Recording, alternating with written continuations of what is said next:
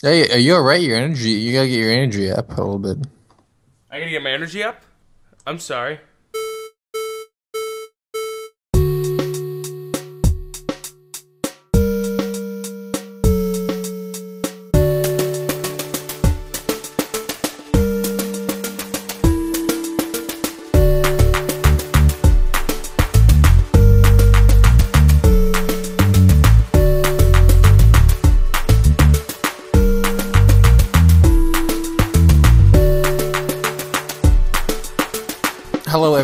There Music Video Land, and welcome to episode number 60, 60 of the Music Video Land podcast, put on by those friends that you can always count on. Uh, they always uh, are there by your side, except for when it's inconvenient um, at IMVDB, the Internet Music Video Database at imvdb.com.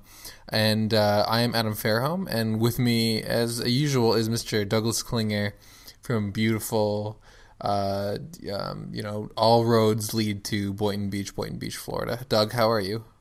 Super good, Adam. Center of the world, coming at you. How are you? I'm good. How many roads lead to Boynton Beach? 95, right? Um, 95 gets here. The Turnpike gets here. Um, uh, uh, military trail gets here. Those are all the roads. So uh, this week on the podcast, we have something interv- an interesting interview for you guys. We have Mr. AJ Jackson, who is the front man of Saint Motel, which is a great band out of LA. And aside from being the front man for the band, AJ also uh, directs has directed a lot of their music videos as well as directed some other music videos. So uh, we talked to AJ about specifically, really about the um, you know the music videos he's directed for Saint Motel and what it's like being someone in a band who, especially somebody who's so front and center in a band, directing music videos for that band. Um, it's an interesting it's an interesting situation, and uh, we're going to be talking to AJ coming up in the second half of this show. But uh, in, in the meantime, you know, we thought we'd talk a little bit about uh, people who are artists who also direct their own music videos. Yeah, that ties ties right into the interview, and uh, the really, overall nice the overall episode that. super smooth, super smooth. They go in, they would go in the same box if they were kept in boxes. What does that mean? Uh, well, I think to start off, I wanted to start off by mentioning something timely and topical it's important that we're we're, we're a timely podcast. Mm-hmm. Would you agree, Doug? Um, of course. And uh, last week, Justin Bieber, who you may have heard of, he's a popular young artist uh, from Canada, who uh, released a music video. Mainly popular for being from Canada. Right. It, really, people, people like just looked at him and they said, "Music, I give it a two out of ten, but he's from Canada, so." Looks looks two out of ten Heartthrobbery, two out of ten, but Canadian, ten out of ten. You can only, you only get a ten out of ten or a zero out of ten. But right. anyway, the, uh, in the news, you I don't know, you may have heard may have not, depending on the news uh, places that you you you uh, frequent. Um, but there was this rumor that just somebody had stolen Justin Bieber's laptop, and then they had footage from his IFI, you know, camera or something like that. Um, and then also also uh, in- included in this news was that Justin Bieber has no security whatsoever on his laptop. Very, all you need to do is take it, and you have everything he knows and has. Continue. Exactly. There's no password. There's no nothing, and, and all the files are like secret files on the desktop. Um, so, and then there was this other. There was like this Twitter account that was saying, "I've got all these these this footage of you." And I'm going to show it, uh, you know, on this date, which was last week, and, and you better get ready. And they, they were teasing little, um, you know, clips, not clips of a music video, but clips of just him, you know, like palling around with his buddies. And they also acted like they had hacked his his Twitter account, right? I th- I think so. I'm not really sure because Justin were, Bieber responded to him. but then there was like all these spams like Justin Bieber from the account was literally spamming. It literally he literally just put like hashtag noon like 30 times in the hour leading up to 12 o'clock when the video was supposed to come out mm. and it all had just links to the story about the computer being stolen as if it was some kind of like you know, anonymous level hacker like taking over Justin Bieber's account. It's like, you imagine the anonymous video that came out? It's like Justin Bieber, your boyish good looks and your charm have made it. So we have to hack you. I'm an idiot. Keep going. So anyway, it was pretty obvious. I mean, if you haven't um, figured it out by now, but the whole thing was a little stunt for his video. Uh, which was pretty obvious when the guy was like, "It's gonna come out," uh, you know, and there was, you know, people knew that Justin Bieber was making a music video. It was going to come out right. around this time. So what he was saying, it's going to come out at 12 noon. And then the guy who was supposed to, you know, the Twitter account that was supposed to be the hacker was like, here it is. And then he linked to the video. It was, it was kind of like a, it was a, I mean, it was a fun idea, but uh, I think everybody let out like a collective groan if they had been fooled by it once they figured it out. But that's inter- something you'd expect from Justin Bieber, who like all he needs to do is like tweet any video and it goes viral. Like he tweets a video of like some kids like dancing outside of a school and that video gets 50 million views. So like I don't know why he needs to like spam the internet with, or do like viral like Blair Witch style music video marketing. Yeah, he's like, yeah. this is really gonna put us over the top. If I'm right. if I'm not already the you know the, the eight most... people who don't know who I am or haven't seen my. It's like uh, little do you know that the boyfriend music video and the baby music video also had viral marketing ploys that were just so good you didn't even know you didn't even realize it. You, yeah, it's correct. You have no clue. Just um, losing his touch now. But it's funny at the very beginning of the video. It uh, you know it's the whole concept is that it's like a cell phone cam, like an iPhone cam, and um, and at the very beginning he goes over to like a ping pong table and on it's written the name of the song and then written and directed by Justin Bieber. Um, so he gets directing credit for this video along with jo- uh, Jon Chu. Also, which fits fits again right into our topic of convo. That's it's it's interesting, and it turns out that that um, you know this phenomenon is pretty pervasive. There are some director or artists out there who are either well known for directing a lot of their music videos, like AJ Jackson, who we have on the podcast today, and some others we'll talk about, and some of them who kind of dip their toes and uh, for good reason kind of go and, and never do that again. Now it's important to mention that AJ Jackson is a like went to film school and is not just like some musician who's like I would like to also direct. He's you know he's not like James Franco who's like just doing it all. Uh, he is you know like went to film school and the, actually the entire band Saint Motel met in film school and so it's not like he's just giving it a go. Um, it is you know something that he's uh, actually been trained in. So uh, it's a little bit different there than when you know they also put Justin Bieber's name. Like I don't know how involved Justin Bieber actually was in you know directing actors and stuff in this video more so than he probably would in, in general. Um, I saw a, a, tweet one time from Frank Ocean that said. Um, I always know Nabil is. It, I'm paraphrasing. It's like I always, and we'll link to it in show notes when we actually find it. Um, it says something like, "I always know Nabil is nervous about a video when he asks if I want to co-direct it." and so, and it'll be like, like it'll seem like I, I, think it was like during the editing process that he tweeted this. So the video was like already done. It had art. It like the directing portion of it was kind of over and um, or what you would think to be as traditionally what a director is doing is like directing actors and stuff. And uh, that that part was probably already over, and he was saying this stuff, so it was really funny.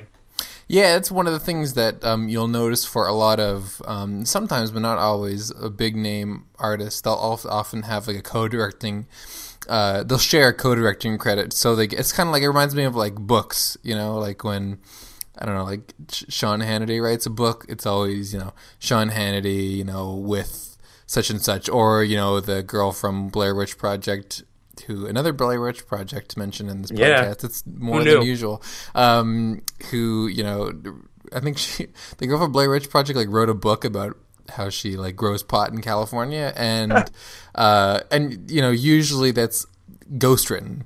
Um, yeah. and it'll say, you know, like, uh, you know, Sean Hannity with such and such, and the p- one person does the bulk of it, and the other person, uh, kind of like damages. Have you ever seen damages where the uh, Ted Danson character is writing an autobiography, and he's got a guy who's writing it for him, and he just sits there have, and tells him stories. I haven't seen damages, but you'll see this a lot with like um, athletes when they have autobiographies, or um, musicians too, like. Um, I think in like uh, between the ages of like nine and thirteen, I did like twelve book reports on the LL Cool J book, and that and that book was because uh, it's like the only book I read in those years. That book uh, has a co-writer, um, which I felt like I could just go grab it on the bookshelf and look. Hold on, two seconds. There goes Doug. Where did he go though? Karen Hunter. Karen Hunter is the co-author of LL Cool J's book. That's super, what you're going for. Going yeah, it's super important that I got that I got that info because it was sitting on my shelf and went and go checked. Karen Hunter. Important to tell you. So, somebody, so they exist. So an artist that does this a lot, or used to do it a lot, is Kanye West. Uh, a lot of his like new workout plan. Heard him say, "All falls down." A lot of his early stuff is credited to him as a director as well as somebody else, like Chris Milk or director X or Billy Bill Plympton. It's um you know he, he used to do that, and he in, in later years he's just handed over the reins um, to you know people like part, Nabil who or uh, or uh, Hype Williams.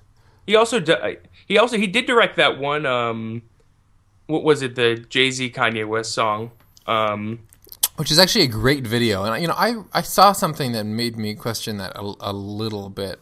Um, Whether he directed it? I think Paris actually might have directed it. Um, doesn't it, no, it was directed by Kanye West. I was just getting mixed up with the actual title of the song. But that is actually a really good video. it, it is a live video, so it's a little different. Um, but it's uh, I, I, really like that one. And he, he actually is, does have director credit for Runaway um, as well. But I think a lot of his strongest music video work, like um, Love Doc- Lockdown uh, and um, uh, Mercy, are two of my favorites, and those are directed by Simon Henwood and, and Elderkin, uh, respectively.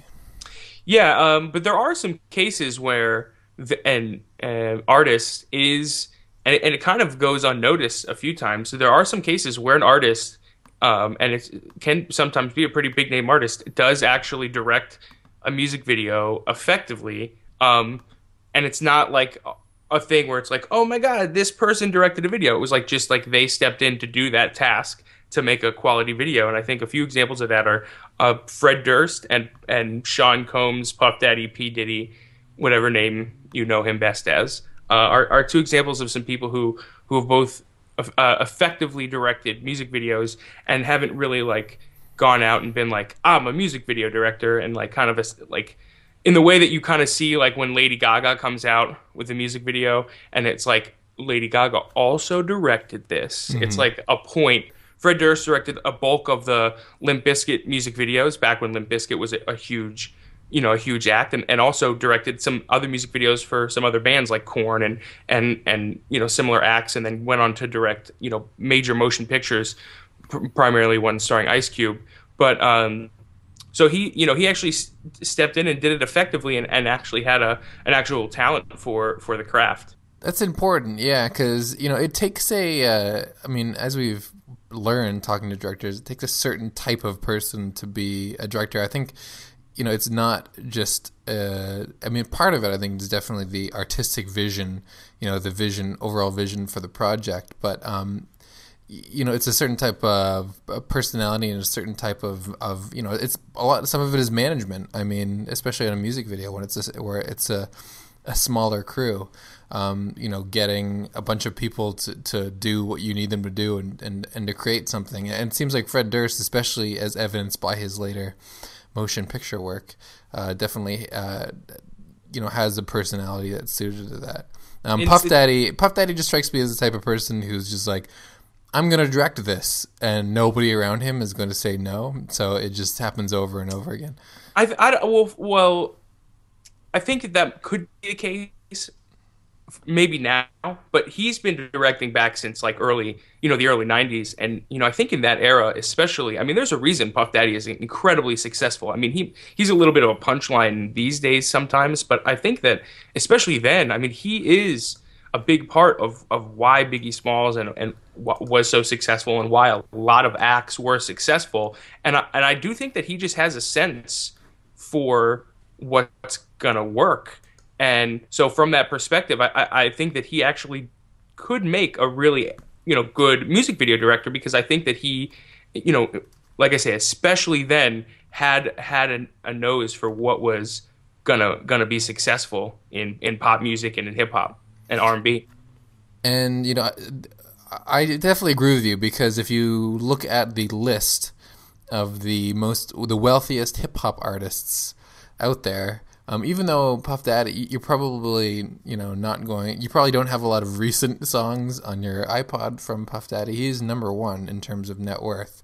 Um, uh, according to Forbes, his earnings in 2011 were 35 uh, million, but his net worth is around 550 million. Yeah, during and he was making. There were some years where he was just making gobs of money, just you know, in, from every direction. You know, just from clo- fashion and from music and from like alcohol, just anywhere. He he was getting paid from all movies. But yeah, you know, I think that he, you know, now I don't know how t- how t- how involved he was technically, but um, yeah, I, I do think that he was probably you know probably a reason why some of the videos where he's he's a director and and, and some of them you know, of course, there's some obvious ones, some for himself and some for Biggie and some for, you know, the artist that he was closely affiliated with. But he's also uh, credited as the director of the OutKast Players Ball video, which is a really, you know, great, you know, Southern hip hop video, which you didn't, there weren't direct ties to, you know, OutKast and Puff Daddy, especially back then. Uh, you know, that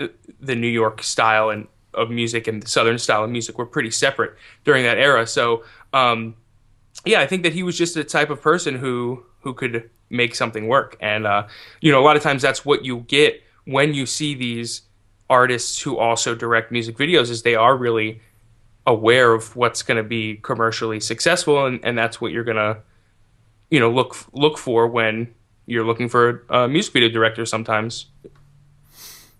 Uh, a little little uh, trivia: Who's no, who who's number two on the richest, uh, most wealthy rappers list? Does it, it's someone who's actually rapped lyrics, or is it someone just involved in hip hop? So like uh, Russell Simmons isn't anywhere on that list. Um, no. Okay, so the second one, uh, maybe like Master P or something. No, it's actually Jay Z. Jay Z. Oh yeah, I'm an idiot. Of course, is Master P in the top five? He is not. No, it goes. Uh, let me just read you the top five, um, since this is pretty interesting. Uh, idiot uh, Puff Daddy or P Diddy or whatever. Um, Sean or Jay Z, uh, Dr. Dre, um, Birdman, and uh, Fifty Cent. Cent. Gosh, I, am such an idiot though. Master P. Master P. definitely was at a time though because he was another one with when they had like you know had a record label and owned all the masters and all of that stuff and and were were um, making money in, in all sorts of different different uh, realms. But all those guys you see. Uh, n- none of those people on that list, except for Jay Z, are are really known for being the best rappers there are. Right. Um, Actually, Master P isn't even on the top twenty earners list for. Uh, I, I didn't realize what that list was. What is that list? Uh, the list I was previously reading from was just the as of 2012 the richest mm. um, rappers of richest wealthiest hip wealthiest hip hop artists. Uh, yeah. Um, but I'm, I'm, I'm also looking at a list of the top 20 uh, 2011 earners, which is really interesting. Yeah, I, I, wouldn't put. I definitely don't think Master P would be even close to that list because he definitely made a lot, most of his money back 10, 15 years ago. Um, although, anyway. although I just just one quick interesting thing: Ludacris is number 10, while Nicki Minaj is uh, tied for 15th. Um, Does Ludacris Ludacris have like um lots of endorsements or something with with major brands? I know he definitely did until Bill O'Reilly put a stop to that. Uh, I do I do not know. I have not had any products sold to me by Ludacris in the last little while. So I'm so oh sure. also so Dr. Dre and Fifty Cent. Um, is that because of the headphones? Could be, yeah. They're, the people who are near the top are in a lot of auxiliary things, which drive me yeah. nuts. But that's a topic for another podcast.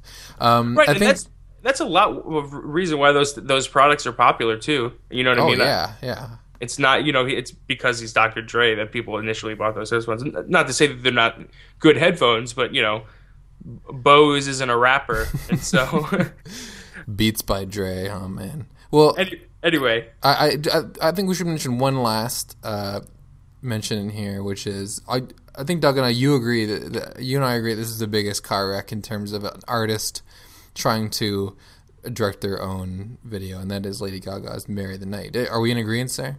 yes, absolutely. Um, as we we mentioned this before, so I won't spend too much time on this. But this is a, a close to 14 minute video, um, which is mostly, uh, you know, very artistic. You know, it's one of those ones that's the song is only part of a, of a longer kind of short film, really, and it has that that uh, semi famous for all the wrong reasons shot of Lady Gaga in you know pouring Cheerios all over herself with smeared mascara.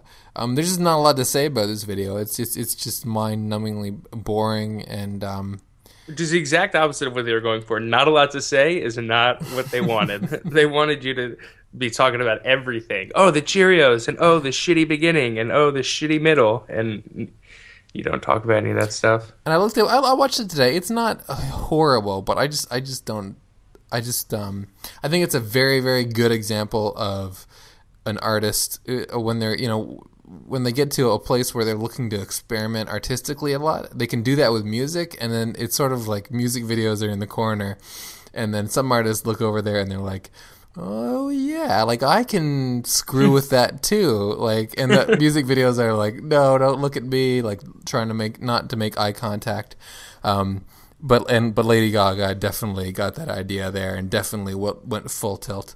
So um i guess uh i guess that's that's uh that that's our examples. I'm sure there are many more. Yeah, but we we I think we we we went through some good ones.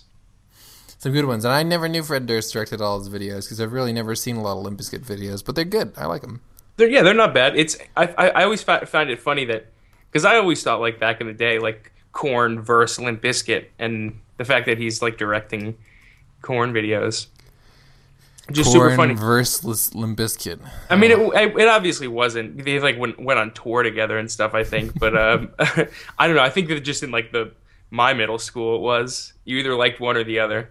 Um, people love hearing about my middle school days. should do a whole podcast on that. But before we get to no, that, sixty three will be.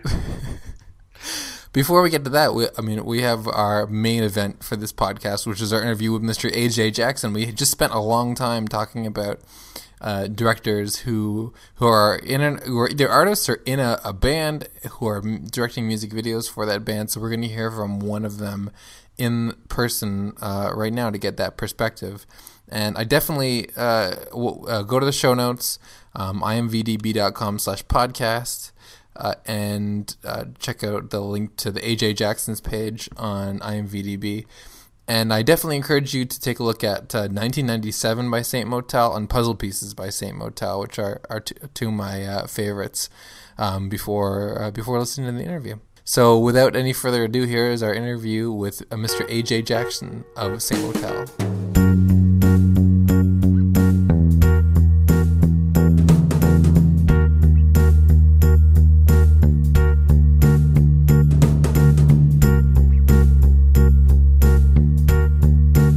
I'm AJ Jackson, and I make music and film. Now, you are you have a unique perspective in that you are a music video director, but you're also the frontman of a band, Saint Motel. I was wondering if you could tell us a little bit about the origins of that band and, and what you guys are doing now. Well, we we started in film school, and um, I think that's when I, where I started making music videos. Um, my first music video was for an old band we had in college. Um, but yeah, I mean, most members are kind of involved in film in some capacity. Some still are. Um, I, I direct and edit still, and a lot of that's from the road. Um, the bassist translates movies into Thai. The guitarist doesn't really do any film stuff anymore. Sometimes he works production on like film sets, but not usually. He's more like graphic design. And then the drummer was working production right out of school, like for E and other kind of more reality based shows. But I don't I don't know if he's doing that as much like anymore. We, we're all kind of much more music focused. Um, but yeah, I don't know. I mean, I'm sure a lot of music directors probably have some experience in making music. Um, um, I mean, maybe not. Maybe I'm just but I don't know. It definitely helps because I feel like I'm always, I'm always seeing visuals when I'm hearing music. Um, and I think I've, uh, I don't know. I feel like it, it's it's definitely affected me somehow. I'm not really sure exactly how. How did you end up being the one of the group since you guys all started in film school? How did you guys? How did you end up being the one who directed directed videos uh, out of the bandmates? I I guess none of the other guys really were directors. Um, that was never their like main goal. Like um, Aaron, the guitarist, was more like film studies and the uh, artistic aspect of film making and the theory behind it rather than production as much. Um, um, I don't know. It's something I, I just I love making music videos. I think it's just such a great like small period of time to make something that doesn't necessarily need to be narrative or can be narrative, or you have a lot of freedom um, with them. That's such something I really enjoy doing. And the reason I think I end up doing them a lot, besides our friends and other people that want to direct music videos for the band, is mostly because because I am so invested in the band as well. I I try to bring as much as like I can to the production, and we typically don't have massive budgets, so a lot of it is favors and and um, donations and friends helping out. And actually, pretty much every video we've done has been like that. I think we're we're always well below a typical music video rate should probably be for anything we've done. So I think I just end up directing a lot of them out of necessity. Um, because a lot of friends have offered to do stuff, and I just kind of feel bad telling them what our actual budget is. So I wouldn't really want to make anyone else direct a video for that little, so I just do it myself. when I try to get, I try to get, you know, resourceful and creative.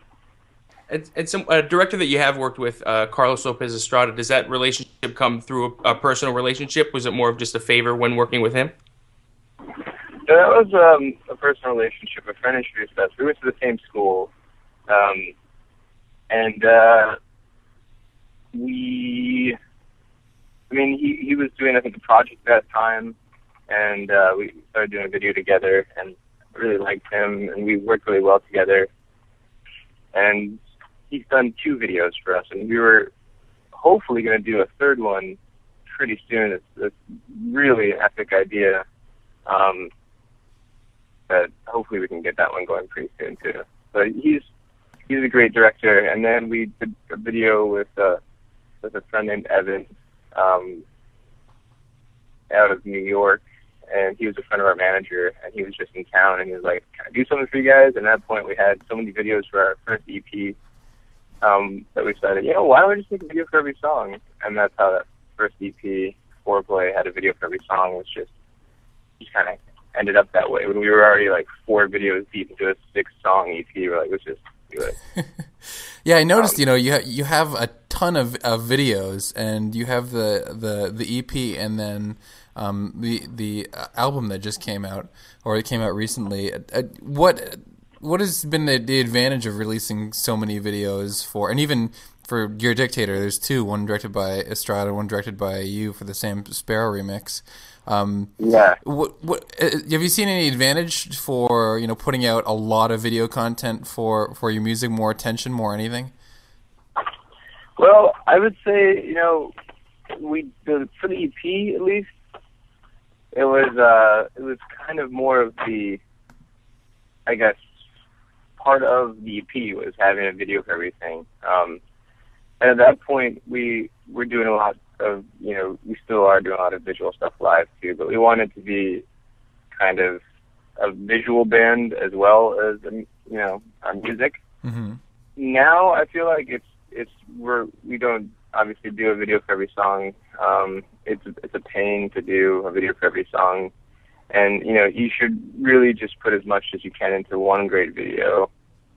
But um, there is something be said for content and having content to go out. Like we we never really released a full length album before now, and our you know that's kind of a new thing for us because we typically rather just put out a song here or there, or EP here or there. Because if you put out an album, it only lasts you so long before it's not really relevant anymore. If we have to put out another album, but if you put out song after song after song, it can just last you for a long time. And and videos are kind of the same way. Like videos, I think can resonate even stronger sometimes with the blogosphere. Um, videos are, I mean, because anybody with a laptop is making music. Not anybody with a laptop is necessarily making music videos at this point, although it's, you know, becoming more and more. Mhm. But music videos are still more sacred, I would say, probably than just songs. Like a blogger will probably send hundreds of songs a week or a day. You know, like a video is is much less likely. A high production video is much less likely to, to be sent your way. So I don't know. Video is probably more valuable as far as like content goes, especially if it's done well enough to, you know, promote the song the way it should be in the band and um, be interesting and unique. And yeah, videos can be very helpful. But with us, like it's kind of tough because that EP, the idea was let's get some directors together and let's make a music video for every song, and they weren't all thought out as far as keeping the same tone or style. So they are kind of each kind of director's vision, which can be good, can be bad. A lot of my favorite bands that have um, have collaborations with music video directors that are kind of consistent and have a, a look or like a feel throughout the entire band. I don't know, album or whatever. Mhm. So I don't know. There's, there's something to be said both ways. Content and quality. You just have to gauge that. Now, you know, in terms of you know having the videos out there for band promotion and and, and a band image, you know, you talked to you know you mentioned that you know you're the front man for the band and you direct a, a portion of the videos. You would think that you know you would be kind of front and center for them. Yet in you know 19, in 1997 and Puzzle Pieces, um, you know, in in one of them there's somebody else, you know, two other people entirely who are singing and playing the music, and the other one you're behind the camera. It's your perspective, and we only see you through a mirror. Is that a conscious choice to kind of keep yourself out of the limelight of those videos? Because we see the other band members a lot more. Yeah, I don't know. Um, maybe. I mean, I, I'm, that could be part of it. Um, but I think a lot of it also has to do with I, I I like a lot of videos that the band's not necessarily the performance video is not like the main focus of it. Um, so with 1997, I mean, I kind of made the band the secondary characters. Um, and I kind of I kind of enjoyed that. It was weird, I'm sure, like for people to be seeing other people singing the lyrics and stuff. But I, I don't know. I, I just think it's kind of fun to have less performance videos. That's why I like doing videos and stuff for electronic artists or people that don't necessarily need a band in it at all. You can you can have a lot more freedom that way than you have to fit a performance in, you know, the chorus here and make it make sense for whatever the video is. Um, but yeah, I don't know. I, I, it hasn't really been too crazy to uh, to be able to direct myself at all. I don't think that's really the issue of why I'm not in it so much. I think it is more of a conscious choice of since uh, I don't know. It's just just a conscious choice to be less performance driven video for at least for that video it was. And for the next video coming out, it's similar. Um, next video is for a song called Benny Goodman, and the band is kind of supporting role in that as well. Um, we're definitely in it, and there's kind of another similar psychedelic bridge in the video as well that has a lot of performance in it too. But there's a main character who's this amazing little dancer named Miles Brown, Baby Boogaloo, and he's like a little Michael Jackson type character. And he uh, he actually is playing kind of like a similar Michael Jackson type character, and it's kind of an origin of the Jackson Five from the Jackson Four kind of story. And his dad in the video is Derrick Tuggle, the, the Lonely Boy video guy, and takes place at the Dresden again. That sounds it's, awesome. Uh, it's kind of like the story of Benny Goodman is he kind of was down and out, and right before he was about to give up, he hit it big at the uh, Palomar Ballroom in, in Inglewood. It was the last stop of his tour, which was like a horrible failure of a tour, and all of a sudden, you know, everything worked out. So it's like I was like, no, I don't want to be too on the nose with Benny Goodman, or I don't want to necessarily go for like a um, retro, like let's go black and white kind of, you know, hopping around kind of dancing video. So it's like, well, let's take that concept and just go a little bit kind of absurd. I don't know how I ended up where it is. It's kind of weird. I don't know why. It's like uh, the way it is, but uh, it felt like it, it worked. And- Um, and and you- it was really fun to do. And and you mentioned in that 1997 video uh, other people uh, playing your your song. Um, where I wonder if you could explain the origin of those two cast members. Were, was that just like uh, were they actors or that, is that an actual house band somewhere? Oh man. Well, do you know about Marty and Elayne in the dressing room? We do not do know. Oh, okay. Well, Marty and Elayne are this legendary jazz duo that have been playing for about 20 something years. I want to say 28 years. I I always get that wrong. I'm not sure. But they've been playing pretty consistently for that entire time. Um, uh, Tuesday through Saturday, I think it is. And they start about 7 p.m. and, and they go till bar close. And, and they're very old at this point, and they just like, they still just go at it, and it's, it's amazing. Like they're really great performers, and they do jazz versions of popular songs, and people will go up and sing with them. I mean, they they had a cameo in uh, Swingers, which is kind of like their claim to fame. But they're a staple of the kind of Los Angeles music scene, I guess. They've been around forever, and they're they're legends. Um, so really, what the the story of 1997 was is I was going to go to Vegas to scout a couple hotels that offered us we could shoot there as long as the band played a concert. So the night before I left for Vegas, I met my friends for a drink at the Dresden, which I've been to many times. Um, I was just in the bar and watching Marty Lane do probably a cover of "Staying Alive." I was like, man, this is this this is what a song should should be. Like we should just have the band be sitting at this piano bar.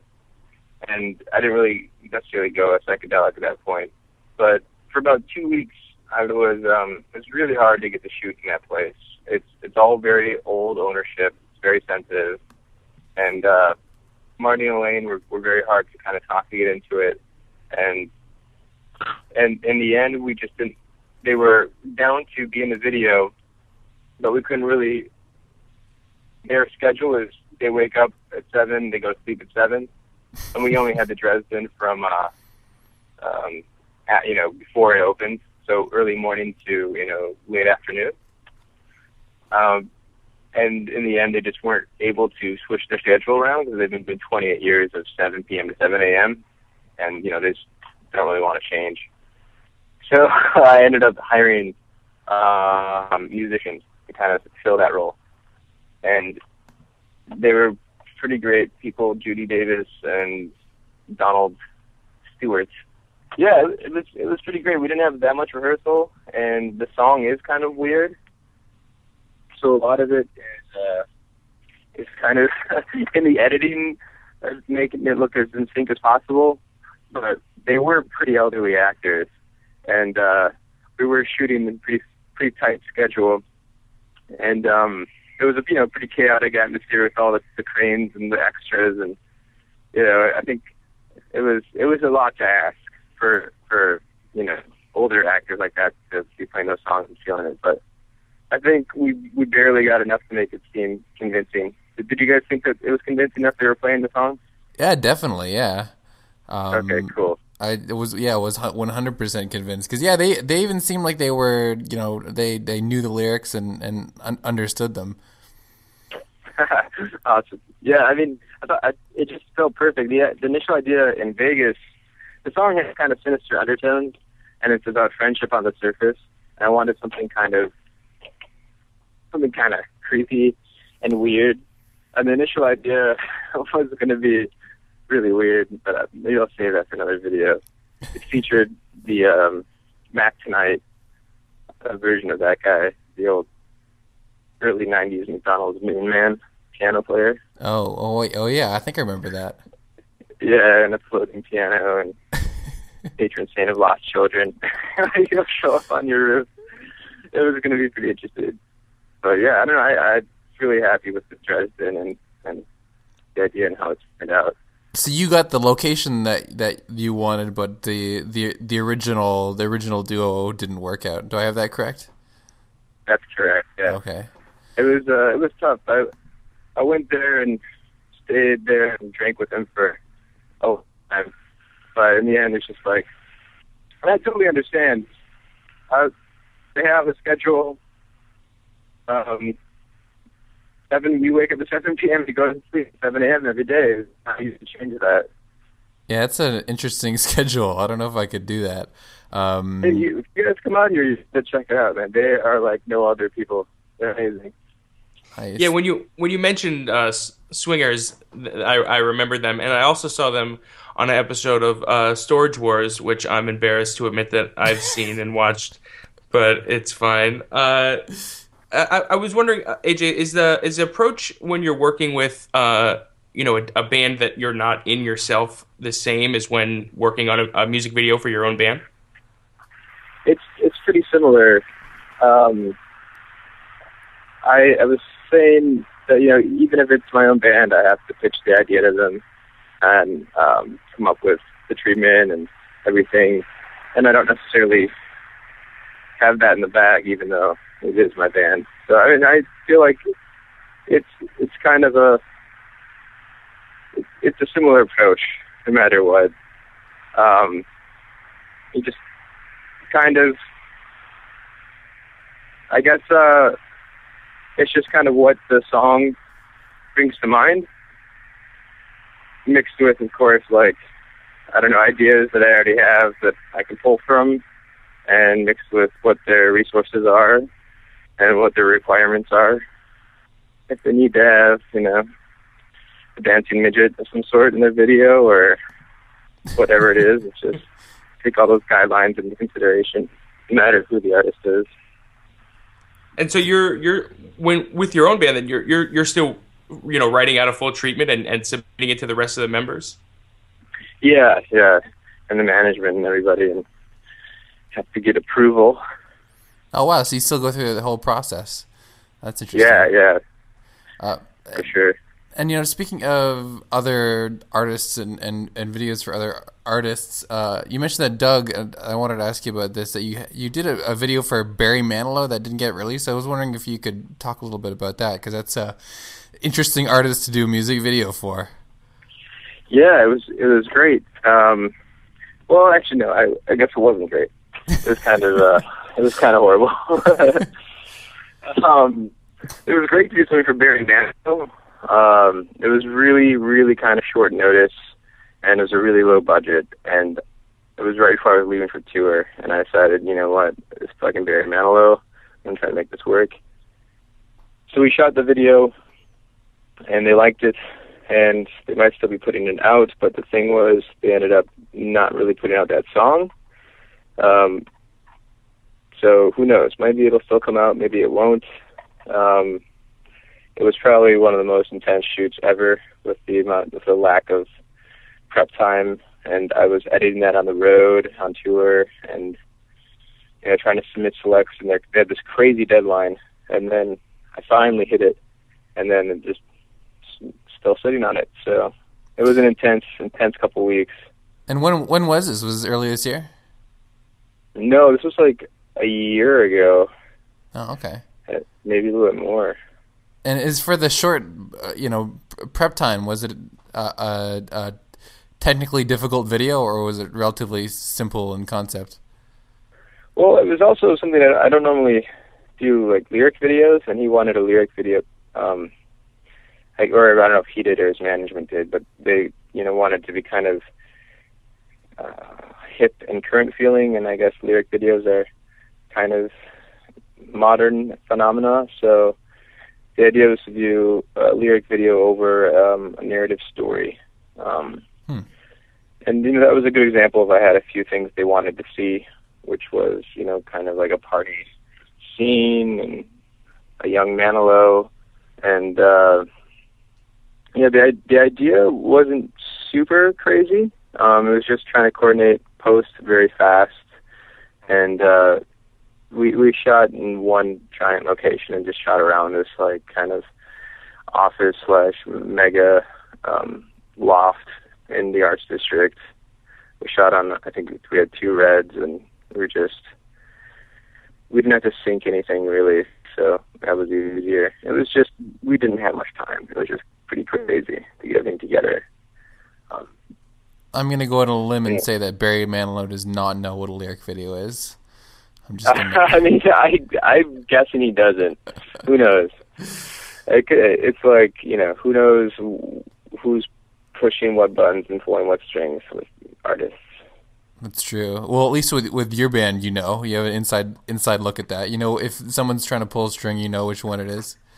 That's true. I guess I did have an inside look, and that's a lot of uh, management. You know, and wants certain things. Band wants certain things, and bands often want conflicting things. Um, you know, the uh, a line of artistic video versus you know something marketable or close to the band's image or something that'll I don't know resonate with a larger rather than a smaller audience. And is that a, a Um, discussion that you guys have a lot in internal? Because I know you guys do a lot, you know, conceptual video work, especially in you know in your live show. You guys have mentioned having a, I think you read about a, a piano that when you hit a key has a different, uh, you know, projects something different. Um, is is is there a, a a push and pull between something more commercial and something more conceptual? Yeah, definitely with Saint Motel. I mean, it it's pop music, so it's uh, definitely definitely you know trying to appeal to all sorts of ranges of people. Um, but at the same time, we like to do things like I mean, we like to do everything we do as unique as possible, and uh, every so often weird. Um, I feel like we were trying to we kind of what we ended up settling with was after I was pitching this idea was the Dresden as kind of representing the album that we were putting out, and that the vid- the videos inside the Dresden were different stories, um, like different songs within the context of the album. So like if the album's the Dresden and the videos we shot in different places inside the Dresden, the the album is the album and the songs were different stories within that context. If that makes any sense. And and then Dresden is the is the venue. Yeah, Dresden's the, the Oh, bar restaurant that we shot at. We shot both videos at the Dresden. Oh, okay, I didn't make that connection. I I, I Oh, sort yeah. of made that connection in my head that they were similar places, but I, that's that's really interesting connecting the videos of the album by the place where the music video is shot. That we've never really heard of that Yeah. before. Yeah, that was that was kind of the idea I wanted to do with this. Um, if we did end up shooting at the uh, this hotel in Vegas, I was going to try to to do something and then kind of maybe tease the introduction of the video with like you know what floor we are descending on the elevator, Hmm. and kind of like um, trying to connect the building with the album and the songs with the specific stories inside it. That's really interesting. That's a that's a really interesting concept. Um, and and in terms of more videos for uh, the current album, is there anything else that we should be looking at uh, looking for on the horizon within the next few months?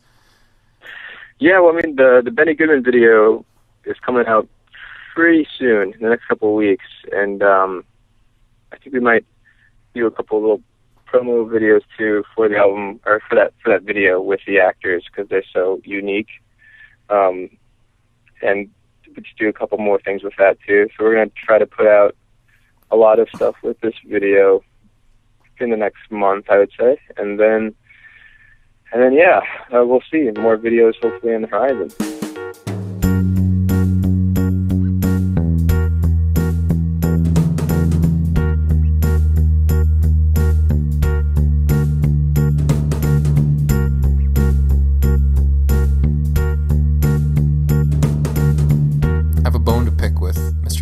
Jackson. Oh yeah. As a as a person who's not a dancer, I, I the the puzzle pieces video gets me a little nervous. I don't know. As someone who has a so this is not a bone to pick, but I'm just saying there's a very Yeah. visceral reaction I get to watch that video because it's a first person video, and because I I I have I have night I have a recurring some some recurring themes in nightmares, not exact scenarios, but I think just like everybody, you have nightmares where you're unprepared for something, and sometimes, like when I was getting married, I had a few where, like, uh, I just hadn't done anything for the wedding and it sucked, uh, which is close to the truth. But I, Except um, for when you took dance lessons. except for when I took dance lessons. But uh, but for this video, it's like the the whole concept is like you're filling in for this guy for this show that everybody want and everybody's watching you dance. And I can just I can just feel what that feels like in reality. And it, it's it's an awful feeling. I it's but anyway. Anyway, you know what isn't an awful feeling? Whoa whoa whoa! Hold on! You just glossed over that like you're gonna cut it out. No, I'm not gonna. Cut, I'm not gonna cut it out. I'm gonna leave it in there because I got. I I got to mention the fact that you took dance lessons for your wedding.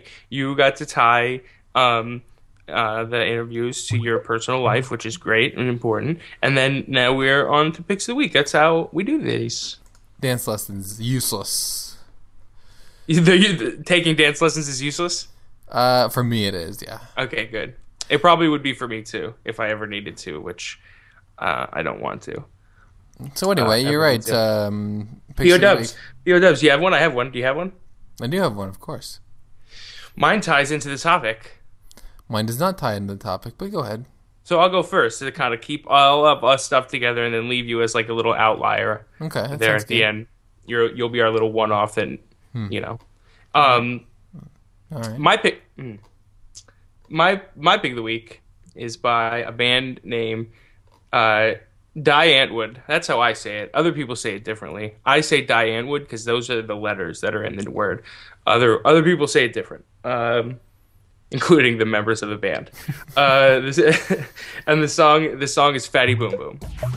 Um, this ties into the topic of today's episode because, like most Diet Antwood videos, uh, Ninja, who is the primary MC, along with Yolandi Visser uh, of the group, is credited as the director, um, along with uh, Ter- Terrence Neely and Saki fucking Berg.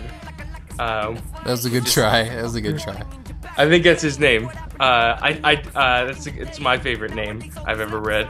Um, so this video is wacky tobacky. It, it features a Lady Gaga lookalike, um, and uh, who is visiting South Africa to do a show, and then uh, her taxi driver and security are murdered by by random men with machine guns, and then uh, Lady Gaga then runs away in fear. And meanwhile, um, there are amazing performance shots of Yolandi and Ninja.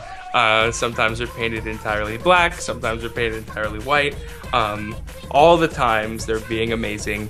Uh, and then if you uh, there was a teaser video for this video which it, which featured a lot of South Africans and a doctor uh, who a doctor who was talking about penis cream which doesn't make an appearance in this actual video uh, God, I love these guys, and I don't even know how to say the name of the group, which is fine. I don't think they mind.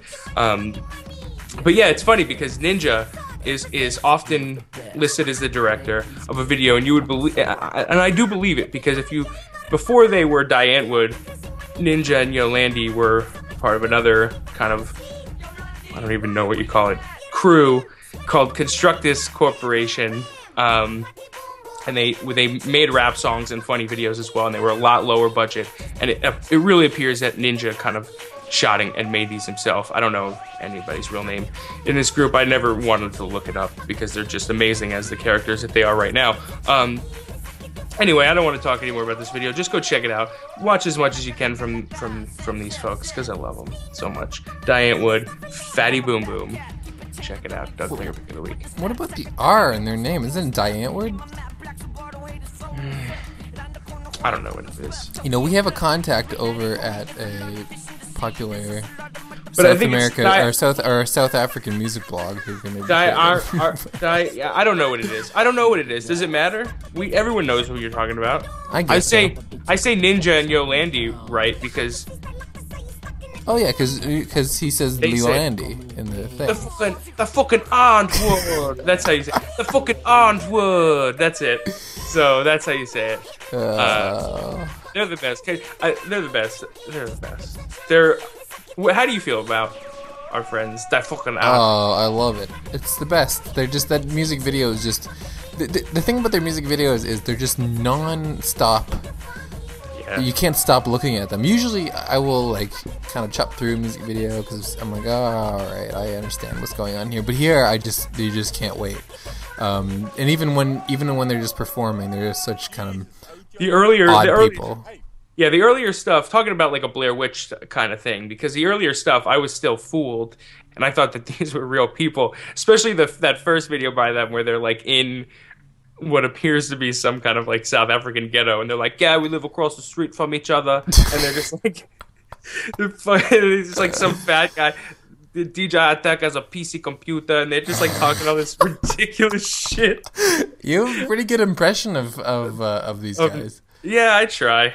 I do my best. I can't do Yolandi though because uh, she's a uh, she's a specimen. She's oh man, she's she's she's she's the cell for me, Yolandi Visser. Yeah, but Um, and, and her outfit, one of the, the outfits in the video you that is your pick of the week is uh, basically blackface for her entire body, which is interesting. yeah. Now Um, they also do it in all white, so Mm-hmm. it, you, you it, it could easily just be like, oh, that's just like a black and white stylistic. It's not a race thing, but they do like it is like she is like a little white girl, and they are in in South Africa, and pretty much the entire remainder of the cast are black people. So, um, you know, this this crew has never shied away from towing any kind of lines, racial, cultural, um, social. You know, they they fuck with it all. So. Well, my pick of the week this week is uh, my girl Lana Del Rey. I wanted to I wanted to pick this video because I I'm always because you know her time her time or the kind of initial kind of novelty factor is wearing off. And um, it's time for her to release something new. She's been touring, and uh, late last week we got what that is going to be, and that is a song called "Ride," which is a single. It's not part of any album, and we got a music video, which uh, also ties in because it is follows the same general format as Lady Gaga's "Marry the Night," where uh, you have a cinematic opening with no music, but you have uh, a kind of this meandering monologue.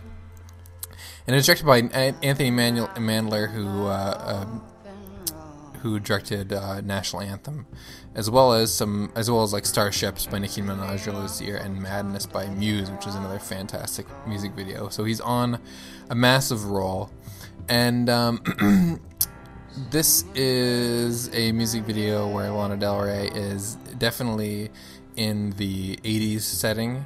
And that's what I find interesting about this music video. They they def- they went 80s, but they went um, I, I, I, not like you know disco 80s. They went vintage 80s. Uh, Lana Del Rey even changed her hair up for this. She's she's like like dark brunette, and she's got the whole perm thing going on, or semi perm, and she's traveling with this gang of like bikers around the U.S. and she's not really doing much of anything besides that.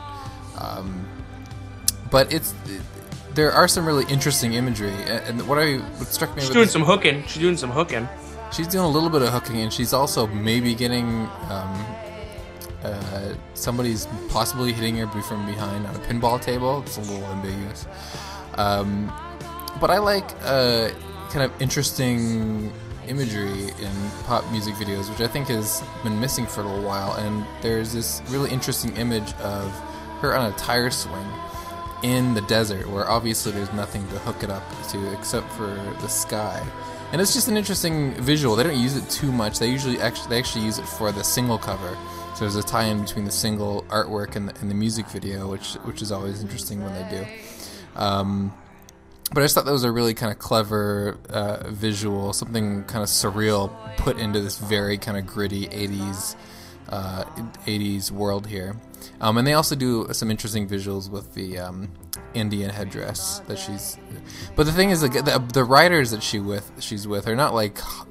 It's not like the Judas, the Lady Gaga Judas video where the writers are like good-looking guys. These are like beer gut, old mustache rider guys, um, um, biker guys who she's hanging out with. So as you mentioned, Doug, their the relationship between them is a little ambiguous, and they may be paying her to hang around. Or or so or forcing her or something. There's a lot of violence and guns and a lot of su- suggestive things.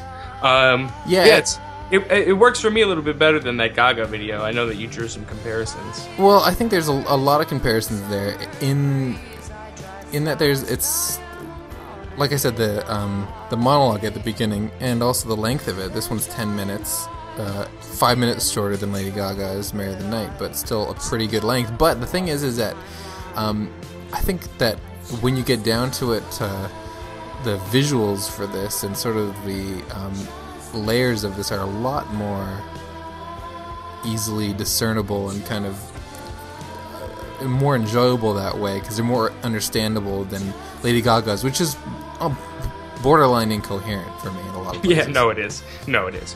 Um, This one is interesting. This one it, it has uh, some flair for you know narrative layers, and Anthony Mandler as, um, especially with National Anthem with this, has really done a great job of uh, creating these videos for Lady Gaga, which are really interesting. Nope. I think really. Um, you said creating for Lady Gaga. for Lana Del Rey, which are really interesting, and, and I, I think he's doing uh, that's some of the best, uh, like really pop popular work that uh, that I'm enjoying right now. Yeah, he's he's hitting it out of the park, and I think that that's you know that's the difference because I think what is uh Lana Del Rey's like a writer, co-writer on this video, right? Uh, let's check. So yeah, Lana Del Rey's like a co-writer on this video, so she is still able to like get her uh, artistic influence in there, and maybe for better or for worse. But then you know that you know getting a professional, you know, top-notch director involved in the project as well, you're gonna get some success because of that. I think, and I think you're getting that uh, that that here in this ride video. Um, there's a track called "Ridin" with ASAP Rocky featuring Lana Del Rey off the new ASAP Rocky mixtape. Great song, so check it. Check that out too. Lana Del Rey is everywhere. She was she uh, also sang on one of the uh, tracks off of Bobby Womack's uh, latest album, the sort of Well, Bobby A- Womack comeback album. ASAP is in that uh, in her national anthem video as well. So there's those there's that direct tie right there. So um, I, I think, think- she's she's trying to get she's trying to get cool with with ASAP because he's he's cool. He is cool. Um, and you know who else is cool is Anthony Man- Mandler. He's becoming fast becoming one of my favorite directors. I, I will put his uh, his page in the show notes, but um, he's been doing this for a while, twelve years, and uh, he's got a lot of fantastic videos to his credits. You'll see his name a lot. Yeah, definitely, definitely someone who's a big pop vi- uh, music video director who definitely is uh, doing it right, doing it right. Way to go, Anthony. Yeah, Anthony, you're such a great director. We're so proud of Anthony. Oh man, a lot of Rihanna videos. I like. Oh god, I love Rihanna. Um, she's got a she's got a, a future in this business. She does. I, you know, I'm, I'm- I'm surprised. I think she's on the top earners. I think I closed that tab, but I've, she's def- almost. She has to be on the top earners. She's on like- in does- 2009. She, she was on every song. But she doesn't count as hip hop, does she? Mm, I guess not. I guess she just I counts. think it's as a little. I think it's a stretch. I mean, she's in she's in a lot of hip hop songs, and she's she's friends with a lot of hip hoppers. But um, I don't know if she herself is in the it, it- at Specs Music if they put her CD in the hip hop section. Are there any? I haven't been into a music store since I was probably 20. Well, t- I guess technically you've been into a Best Buy, right? Yeah, but you notice every time I go into a Best Buy, the CD racks get smaller and smaller. I think it's a further- closer walk further to like the dishwashers now than it is to they the are. They are. They're shrinking. You're right. sign of the times. And a sign of the time that this podcast is ending is that we're pretty much out of time. Would you agree? Yes, the sign of the the podcast is ending is that we end it. Yes.